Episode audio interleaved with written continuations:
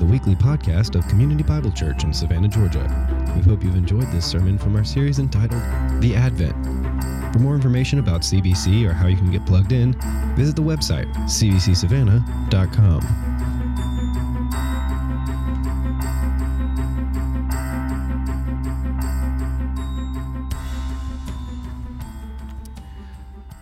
God and Father of our Lord Jesus Christ, we gather together this morning in a long procession of people throughout history who anxiously await the coming of our King, our Savior, Jesus Christ. And as we think about these things today, as we look at the lives of saints in the Scriptures, uh, Father, may we be encouraged to live godly lives, Father, to walk in obedience to your Scriptures, uh, to have faith in your promises and to pray uh, as we go forward. God, we thank you for our time together. Uh, bless us now. Father, I would just ask that, that the words that I speak, uh, the words that we read from your scriptures would just uh, come alive in our hearts as, as we carry on this morning. In Jesus' name we pray. Amen. All right, you can have a seat. So, every family uh, enjoys stories. I, I'm assuming, even having just sat around at Thanksgiving, we, we like to tell the same stories over and over again. In our family, uh, we love adoption. Our children are adopted. And so we love to tell the stories of how they came to be with us. Uh, 10 years ago this week, as a matter of fact, uh, the Lord answered our prayer and we went out um, to, to Pasadena, California. We were living in Chicago at the time, and uh, a little girl was born, and we were able to bring her home from the hospital. She loves to hear all of those things, all the things about that. As a matter of fact, we brought her home from the hospital, and then we went to see The Lion, the Witch, and the Wardrobe that night. Because when you adopt, that's what you do. After you, have, a, you get a baby, you go to the movies that night. So uh, we went and saw The Lion, the Witch, and the Wardrobe, and there's all kind of things that are fun that we like to tell her and the, the boys about that. And so families have stories, and they have stories that they tell over and over again. And so does the family of faith. And we are here today at the beginning of this Advent season, and we're going to talk about some stories over the next few weeks that are very, very familiar. They're stories you've heard over and over again, but they're really good stories. They're stories about mangers and shepherds and wise men and murderous kings there's stories about an old woman who has a baby and a very, very young girl who has a baby and an angel who makes those announcements. There's stories about events that happened that were predicted hundreds of years before that. And probably, most surprising, they are stories that occurred in ways that absolutely no one would have expected. So, we're here this morning, and, and this is the, the time in the Advent season uh, when the theme is kind of the theme of hope and expectation. And so we're here, and we're going to open the Advent season by looking at the story of Zacharias and Elizabeth in Luke chapter 1. Now, obviously, we know that they are the parents of John the Baptist. If you've ever heard of this story before, you know that Zacharias and Elizabeth were the parents of John the Baptist. But before we start, let me just say this. Keep in mind, when Zacharias comes into the temple that day, and that angel is standing there next to the altar of incense, this is the first time in 400 years that God has broken in to human history. Malachi the prophet had written his last words 400 years ago. So let me just put that in perspective for you this morning. 400 years from today, 400 years ago today, uh, these things were going on. In 1606, which is a little more than 400 years ago, Jamestown was being established, and Pocahontas was helping John Smith out with things there. In 1611, so that would be just a little bit more than 400 years ago, the King James Version of the Bible was written. In 1616, so next year, and I'm sure we'll have multiple opportunities to celebrate this on PBS. Uh, Shakespeare died. William Shakespeare died 400 years ago next year. Think about this 400 years ago, the Taj Mahal had not been built yet. Isaac Newton had done none of his experiments with gravity, and Johann Sebastian Bach had not yet written a single cantata. It's a long time. 400 years is a long time. And so you can kind of see why it's a, it's a good thing to put Zacharias and Elizabeth in this, in this theme of hope and expectation. Because a lot has changed in Israel since Malachi. When Malachi was writing, the, the, the kingdom of Persia ruled the world. Shortly after Malachi wrote, Alexander the Great blows through the known world at the time and takes over. He dies, the Greek Empire is established, and then Rome comes on the scene. Think of it this way between Malachi and Zacharias, the entire Greek uh, empire runs its course. So that by the time Mary and Joseph and Elizabeth and Zacharias are living, the Romans are in control. And a lot's changed in Jerusalem as well. Jerusalem in the days of Malachi was just being rebuilt. They were rebuilding the temple and the walls after being captured by Babylon. In the days of Zacharias, Jerusalem is a thriving city again, and the temple is glorious once again, having been rebuilt, rebuilt even grander by a guy by the name of King Herod. And all during this time, the faithful are waiting for Messiah to come. All right, we're going to look at a long passage this morning in Luke chapter 1. I'm going to have some of the verses up here on the screen, but you might do well to just grab your Bible and kind of open that so that we can walk through it and just let's just kind of walk through the story and listen uh, to this account that Luke provides for us. Look uh, with me at Luke chapter 1, verses 5 through 7. In the days of Herod, king of Judea, there was a priest named Zacharias of the division of Abijah. And he had a wife from the daughters of Aaron, and her name was Elizabeth. And they were both righteous in the sight of God, walking blamelessly in all the commandments and requirements of the Lord. But they had no child because Elizabeth was barren, and they were both advanced in years. All right, there's some great villains. When we talk about great stories, all great stories have great villains. So, like Voldemort and Darth Vader and the witch in The Lion, the Witch, and the Wardrobe. When we talk about the story of Jesus, very often the villain uh, or villains are these religious leaders who lived in Jerusalem at the time the Pharisees, the Sadducees, and the priests. And there would have been many, many of those religious leaders who were indeed morally corrupt. But what we learn from this passage is that was not entirely the case. Because living in Judea at the time was this man named Zacharias and his wife Elizabeth. They were both from the line of Aaron, okay? So they were kind of a big deal in the priestly line, but they were living and loving God faithfully during that time. All right, now here's what Luke tells us about them. He says that they were both righteous in the sight of God, walking blamelessly in all the commandments and requirements of the Lord. Now, I don't know about you, but I actually find this language to be like a little bit off putting. You know, like, what do you mean they were righteous and blameless, walking uh, in the commandments and requirements of the Lord? We don't speak like that today. We, I mean, certainly nobody would ever say that about themselves, and probably all of us in this room would be a little embarrassed if somebody said that about us, okay? But the scripture writers, they do say this sometimes. Job is said to have been a blameless man. David sometimes, I'm sure you've noticed this when you read the Psalms. Sometimes David will say, You know, I am a righteous man, and the wicked are succeeding.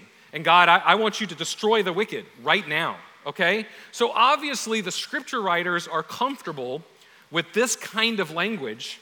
So, what does it mean, all right? Well, it doesn't mean that they kept the law perfectly, nor does it mean that they lived sim- uh, sinful lives. Just keep this in mind when you read a passage like that about someone in the scriptures. Old Testament saints were saved in the same way that we are saved today. They were saved by faith. Okay? Zacharias and Elizabeth were people who had faith in the coming of Messiah. We have faith that the Messiah has, has already come and that he has died on the cross and ascended and gone back to heaven. We have that faith. Their faith was in a coming Messiah. And so, because they were people of faith, they lived righteously. They sought to obey the commandments of the Lord. All right? So, Zacharias and Elizabeth, they weren't perfect, but they were godly people, simply people, simple people, just an old couple living in Judea at the time. But notice this their life wasn't perfect. Just because they were faithful and godly didn't mean that they had a perfect life, because Elizabeth was barren. They were an older couple, but they had never been able to conceive and have a child. So, not only was there sadness associated with the fact that they had no children, but there would have been a social stigma attached to them also. Like, we know that they were righteous and blameless because Luke tells us that, but people around them would have thought, huh, having children is a blessing from the Lord. I, I wonder what Zacharias and Elizabeth have done wrong. Why, why is God punishing them by not giving them children? All right? So, this is the world in which they lived, this, this, this old, sweet, godly couple. All right, look at uh, Luke 1, chapter, uh, verse 8. Now it happened that while he was performing his priestly service before the Lord in the appointed order of his division, according to the custom of the priestly service, he was chosen by Lot to enter the temple of the Lord and burn incense. And the whole multitude of the people were in prayer outside at the hour of the incense, incense offering. Okay, so Zechariah, understand this. He would have lived somewhere probably in the hill country of Judea. He did not live in Jerusalem. Actually, when you talk about the, the kind of bad Pharisees and priests, they were probably the ones who lived in Jerusalem and considered themselves to be sort of the like big city cultural elite, okay? In that day, there were so many priests that they had divided the priesthood up into 24 different groups. And so during the year, the, your group would come to Jerusalem twice a year to serve in the temple, to do the things that the priests did in the temple. So Zacharias and Elizabeth had come to Jerusalem to do the work that they were supposed to do. While he was there, he was chosen by Lot to do a very special thing, okay? You only got to do this one time in your life if you were a priest. Every morning at the beginning of the day, all the priests would gather together, and by lot, they would choose who got to go in and offer incense. And once you had done it, you could never do it again. Okay? So this was Zacharias' day. He would have been thrilled. He would have been joyful. He probably was a little bit fearful. Okay? Now let me let me picture the temple for you for just a minute. The temple, you may have seen pictures. Actually, if you've ever driven to Orlando, uh, you may have noticed that you're riding along and there's like malls and Harry Potter, and then there's like a temple off to the side. And it's the Holy Land experience, and it's kind of like just out of the blue. It's kind of weird there. It's actually, if you've ever seen that thing there, it's a pretty good representation of what the temple looked like, okay, in spite of whatever else might be going on there. But so, so kind of picture that in your mind. There would have been a, a, a court of the Gentiles that was uh, the outer part of the temple. And then there was a court of the women. And then there was the court of Israel that was sort of the innermost court. And the only people who went in there were male Israelites. And that was a very big deal. In the court of Israel, there were only two items there was an altar and there was a laver or a basin. Okay? When you think of the work that the priests did in Jerusalem, think of them almost like butchers. That's really what they were because people were bringing these sacrifices to them and they were carving up the meat, and the, the, meat would be used for various different things. Some of it would be put on the altar. Once the meat was on the altar, they would go and they would wash their hands in the basin to wash the blood off of their hands. Okay? Now, once you got into the actual temple building, that like rectangle thing that you may have seen in pictures, there were two rooms in there the holy place and the Holy of Holies, and it was separated by a veil. That's the same veil that was torn in two when Jesus died on the cross. Inside of the holy, a holy place, there were three items of furniture, okay? there was a table of showbread, or the bread of the presence. And it was a table with 12 loaves of bread that would be changed out periodically throughout the day. And then there was a lampstand. Those were to symbolize God's presence with his people, that he was sustaining, he is bread, and that he was light. But then, right in the middle, right up against that veil, uh, there was a altar of incense. Okay, now understand, this is Herod's temple. This is what we call the second temple. There was no Ark of the Covenant in that temple, okay? The Ark of the Covenant sort of goes away after Babylon attacks and destroys Jerusalem. We don't know what happened to it, okay? I've got to say this. So, after the service last time, I, I, just, I think you'll appreciate this. This is, it, it, it's good. Uh, I, I, go up to Fowler and I say, um, all right, so, you know, what do you think? You got, any, you got any notes for me? And he says, Well, I'll tell you what, that's a total B sermon because you totally left Indiana Jones out of that Ark of the Covenant part. You totally had that set up. I don't know how you didn't do that. He was really animated. So I guess he would say, until Indiana Jones found the Ark of the Covenant and now it's in a warehouse in Washington, D.C. All right, so there. Um, okay, so there's no Ark of the Covenant in the Holy of Holies, but God accepted the worship of Israel. We know that, okay? Somehow the worship, worship of Israel was acceptable during that time, and nobody went in there, okay? Except for the high priest once a year. Okay, so Zacharias' job that day was to take coals from the altar and to bring them in and to put them on that altar of incense. So, those coals from outside where the sacrifice had been made. And then he would take incense and he would pour the incense over those coals. And as that smoke of that, of that incense drifted up to heaven, that symbolized the prayers of the people that were going up to God. Okay? Very special. Ordinarily, he would have sort of reverently backed out of the holy place, and he would have gone out there and he would have offered a blessing to all the people who were waiting for him to come out of the holy place. But something very unique happens. Old Zacharias goes in there that day, but this is what happens. Look at uh, Luke chapter 1, verses 12 through 13. And an angel of the Lord appeared to him standing to the right of the altar of incense. And Zacharias was troubled when he saw the angel, and fear gripped him. But the angel said to him, Do not be afraid, Zacharias. For your petition has been heard, and your wife Elizabeth will bear a son, and you will give him the name John.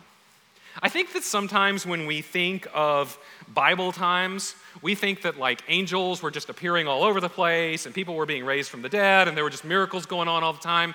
And that wasn't the case. Zacharias was as surprised by Gabriel that day as you and I would be if he suddenly appeared up here on this stage, okay? He was responding in fear and surprise. After 400 years, God is speaking. And notice what the angel says. He says, Your prayer has been heard. What prayer? Your prayer for a child. The prayer for a child that they prayed decades before is being answered. We're going to come back to this in just a moment, but get this. The angel is saying, Zacharias, that prayer you prayed decades ago, God is going to answer that prayer and give you a child, and in the process, that child is going to be the forerunner of Messiah.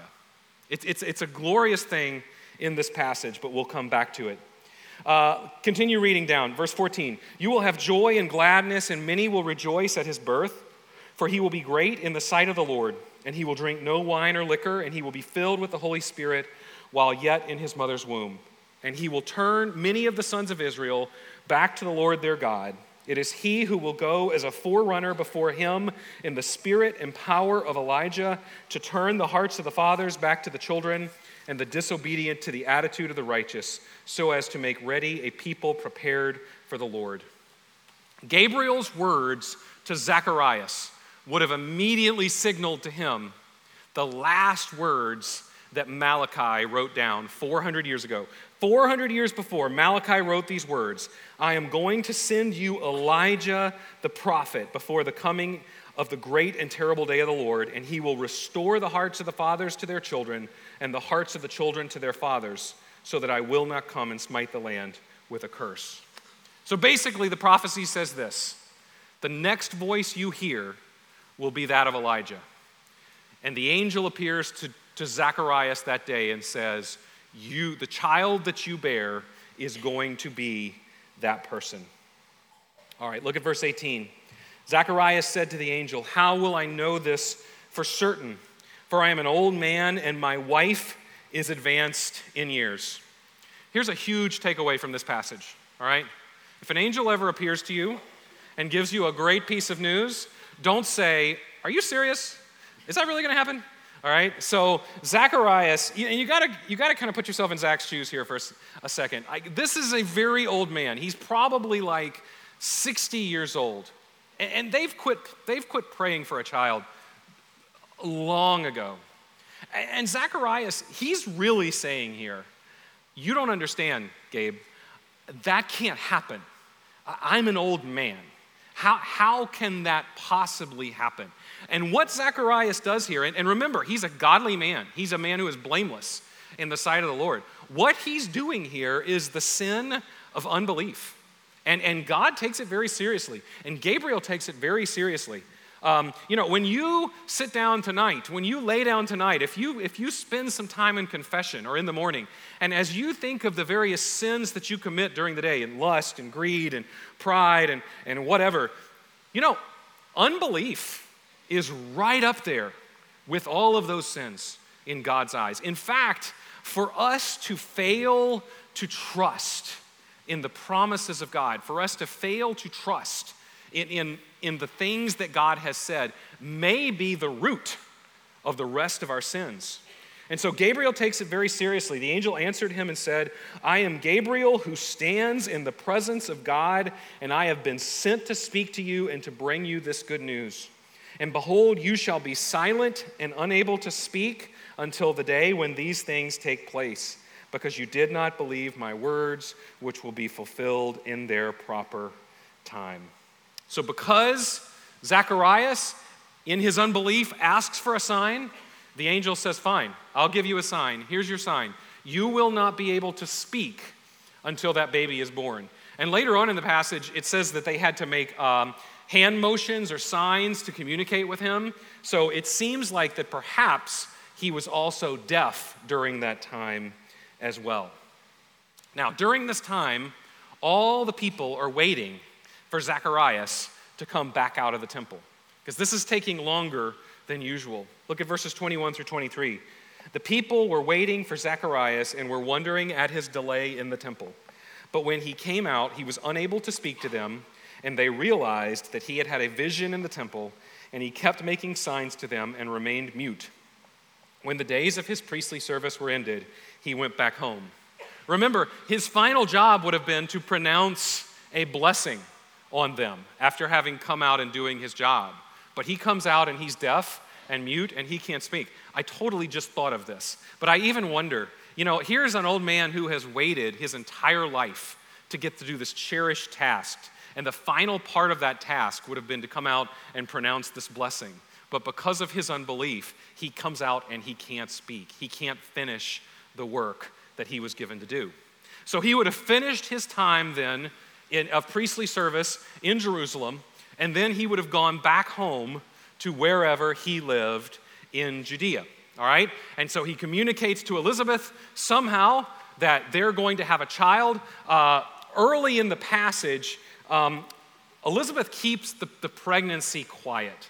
And I wonder if that's not because, you know, she's not showing yet, and who's really going to believe that a woman of her age is with child, okay? So she keeps it quiet. One of her relatives comes to visit. Uh, that'll be a story for next week, but that's a good story too.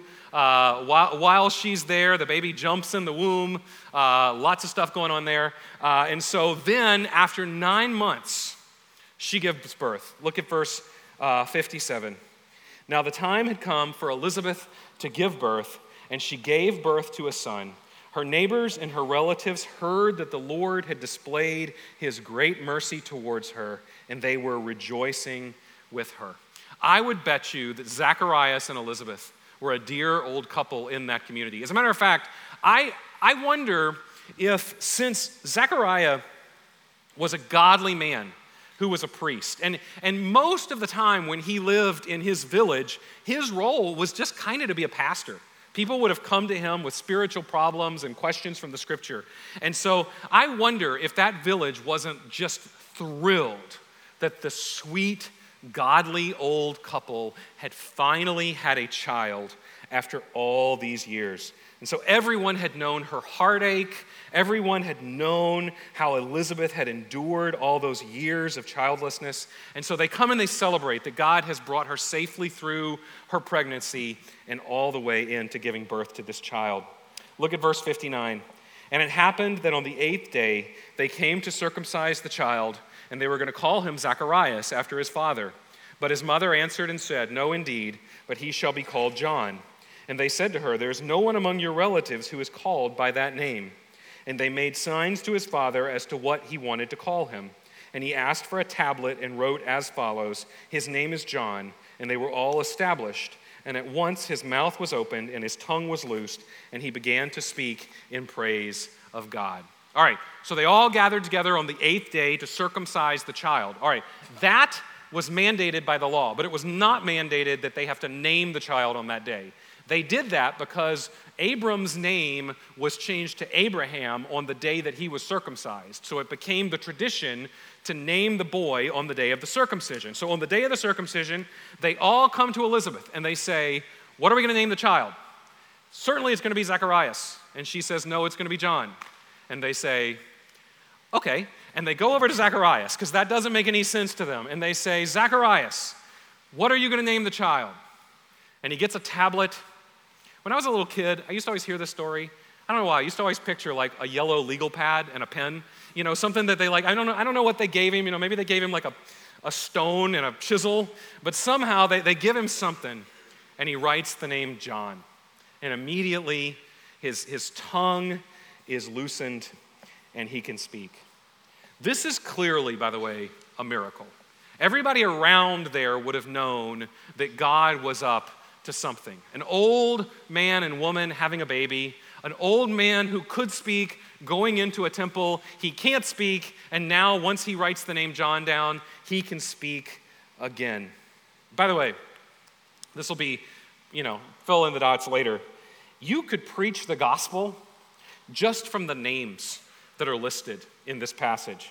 So Zacharias' name is the Lord has remembered. That's what that means. Elizabeth means devoted to God. John means the grace of God. And then, of course, Jesus means Yahweh or God saves. So, after 400 years, God is at work. People are noticing that miraculous things are taking place. Just look at the last two verses in the passage there, verses 65 and 66. Fear came on all those living around them, and all these matters were being talked about in all the hill country of Judea. All who heard them kept them in mind, saying, What then will this child turn out to be? For the hand of the Lord was certainly with him. All right, I just want to make three simple points from this great story this morning. And keep in mind, we're here to start Advent. And we're here talking about the theme of hope or expectation as we, t- as we start this season of Advent. Zacharias and Elizabeth were Old Testament saints who were anxiously living in hope of the coming Messiah. Ethan mentioned this earlier, but think about it this way. When the scripture writers speak of hope, they don't use that word like we use that word. I, I, you know, a child might hope that he's going to, to get a bicycle for Christmas, or I might hope that it's not going to rain tomorrow. But when we use that word, there's an element of uncertainty about it. It might happen, it might not. We hope it doesn't. When the scripture writers use the word hope, it is a certainty. Hebrews 11:1 says, "Now faith is the assurance of things hoped for, the conviction of things not seen." All right, I've made a big deal about the fact that it had been 400 years between Malachi and Zacharias. But here's the thing it's been 2,000 years since Jesus ascended from the Mount of Olives and went back to heaven. Zechariah 14:4 tells us that when he returns, his feet will touch down on the Mount of Olives once again. Jesus is going to return and he is going to take his place as king on the throne of David. We don't hope that this will happen in the same way that I hope the line will be short when I get to Chipotle this afternoon. We know that this is going to happen.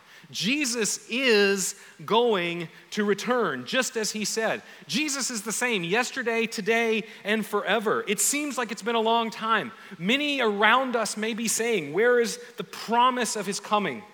To which Peter responds, The Lord is not slow about his promise, as some count slowness, but is patient toward you, not wishing for any to perish, but for all to come to repentance.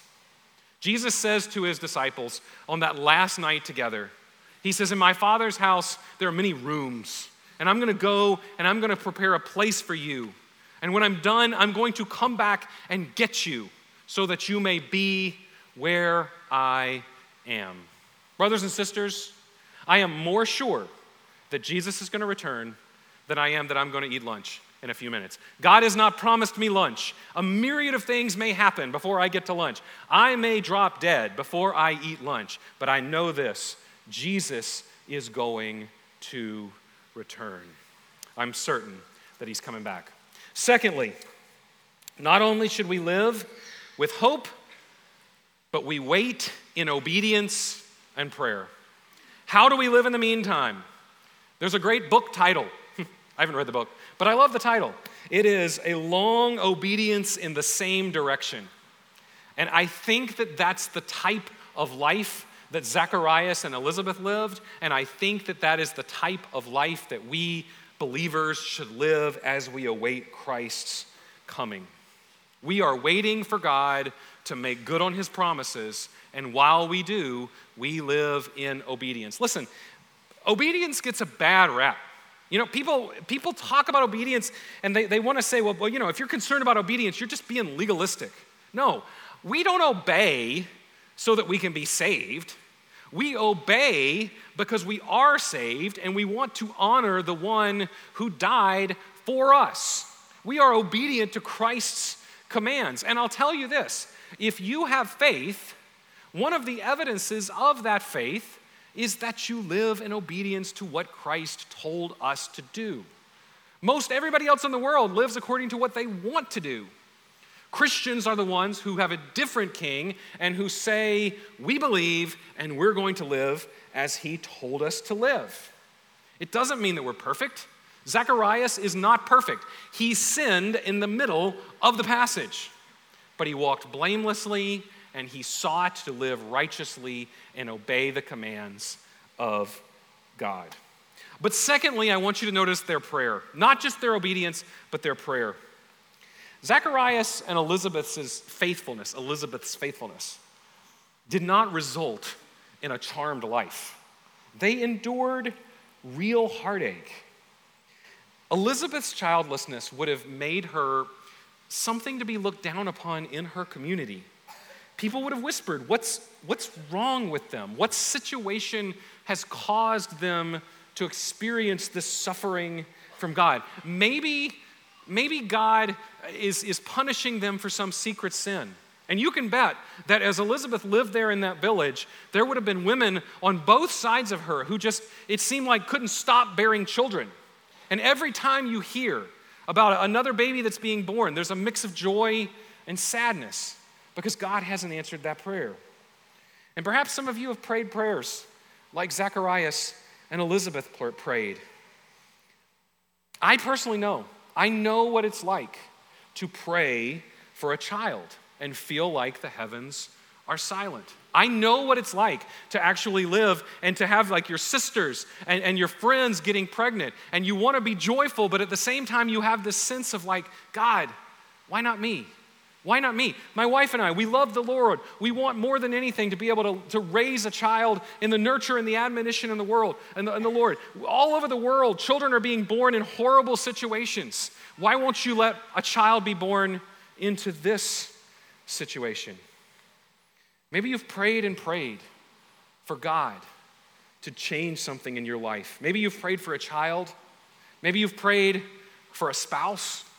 Maybe you've spent years praying for deliverance from sickness or from some besetting sin that you're like, I have been a Christian for decades. Why am I still struggling with this? Why am I still doing this? Maybe you've prayed for a friend or a loved one who just will not trust in Jesus Christ. And until now, the heavens have been silent. And I'm not here this morning to make any kind of promises that God is going to give you what you ask for.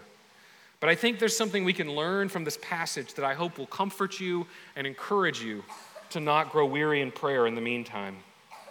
Years before, perhaps decades before, Zacharias and Elizabeth had prayed that God would give them a child. This was probably a constant topic of prayer in their marriage. And you can even imagine that as they got older and as they sensed that their time was running out, maybe they got more and more fervent in prayer. Please, God, please, please answer this prayer. And eventually, I bet that prayer just died off. And I bet they just began to assume we're too old. God chose not to answer. And then an angel appears and says, Zacharias, your prayers have been answered. Wait, what prayers? What prayers? He, he probably had to stop and, and rack his brain for a minute. What prayer are you answering? I'm answering that prayer that you prayed decades ago for a child. And get this I'm not only answering your prayer for a child, but I'm beginning the process of answering your prayer for the coming of Messiah. Your prayer for a child is being used by God to bring about the salvation of the world from sin. I don't make any attempt to say that I know why God isn't answering your prayer and most of us, probably all of us, won't have the blessing of an angel appearing and explaining things like Zacharias did. But know this your Father in heaven knows and he cares, and we need to learn to trust him that there could be something far more glorious going on as he seeks to respond to what you've asked for. That was my experience. And I'll tell you this God answered my prayer in four ways that I would have never imagined. So take hope, live in obedience, and live in prayer. Finally, prepare your heart for the return of the King. This baby will grow up to be John the Baptist. There's a prophecy from Isaiah that you've probably heard that we hear a lot about related to the work of John the Baptist. It goes like this A voice is calling, Clear the way for the Lord in the wilderness. Make smooth in the desert a highway for our God. Let every valley be lifted up, and every mountain and hill be made low, and let the rough ground become a plain, and let the rugged terrain a broad valley. Then the glory of the Lord will be revealed, and all flesh will see it together, for the mouth of the Lord has spoken. There's a very specific picture that Isaiah is referencing here, and it is this that in that day when a king was coming to your small town, or your village, he would send out a herald ahead of him. And the herald would go out and say, The king is coming, make his path straight. Basically, he's saying, The king is coming, fix the roads. Make it so that as he comes, he can come easily into your town. Receive him. Make it easy for him to get there. And that's the message of John the Baptist. And that's our message today. We are here to celebrate the Advent season, which is a wonderful celebration of Jesus' birth, but the coming of Christ and his glorious return again is just as certain. And so I would give a final exhortation to you this morning make your heart ready for his return. Make his path straight. Prepare for the return of the king. Confess sin. Confess any sin that's hindering your, your relationship with him. Obey God love your neighbor, and live in the joyful hope that He is coming. Y'all, this could be the hour. Zacharias goes into the temple that day. He's not expecting an angel, he's not expecting God to begin the work of saving the world. This could be the hour right now that Jesus is going to return and he's going to establish his glorious kingdom. Let's let that be the, the, the, the joy of our hearts as we go from here today. Let's pray. Great God, would you stir our hearts to these things, Father? Would you help us to live truly in faith? God, to believe these things, to trust in your promises. May our hearts be sustained by the understanding that you do the things that you have promised to do. Father, thank you for forgiveness of sin. Thank you that you are light. Thank you that you are bread. Would you be our sustenance as we go out from here? May we, may we think about the humility of Christ's first coming over the next few days, may we follow his example, but may we set our hearts on all the glory that is to be found in him when he returns. We pray in his name. Amen.